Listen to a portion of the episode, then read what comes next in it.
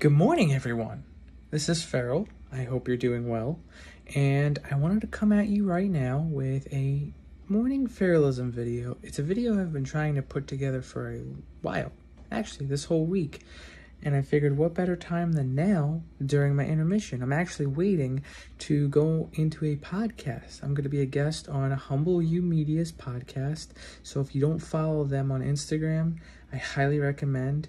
Great company, great series of podcasts on Apple Podcasts, just a great company overall, and I look forward to sharing what I have to offer on that podcast today.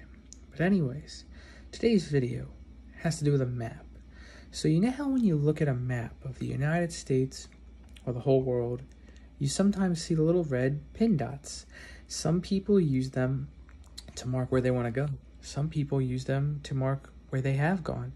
Most commonly, it was used in the earlier years when people were plotting their points of interest to travel to or to fight in during the wars. And so it's a really good analogy to use to symbolize your life. And think of a map or a road map being your life.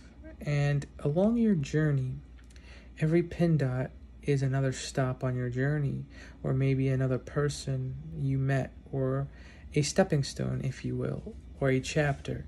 And so you never know where those pin dots are going to end up. You may have an idea hey, I want the pin dots to go here, here, and here. But in reality, you may not always have a choice in where they end up.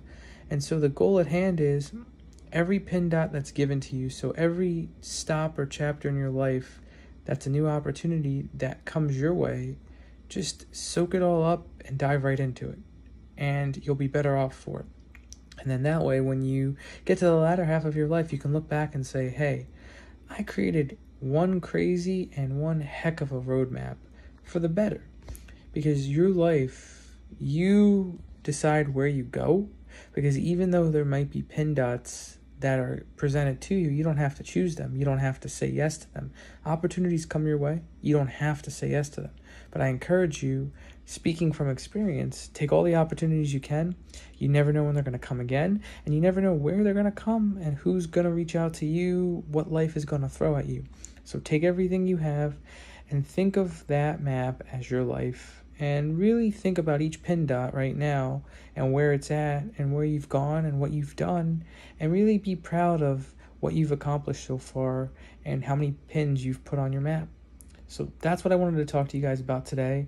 The roadmap of your life and each pin dot being a chapter or a journey that you've accomplished or gone through that has added more depth or added more quantity or the I guess the best word is no, I think quantity is good or depth to your life. And so with that, I'll end this video.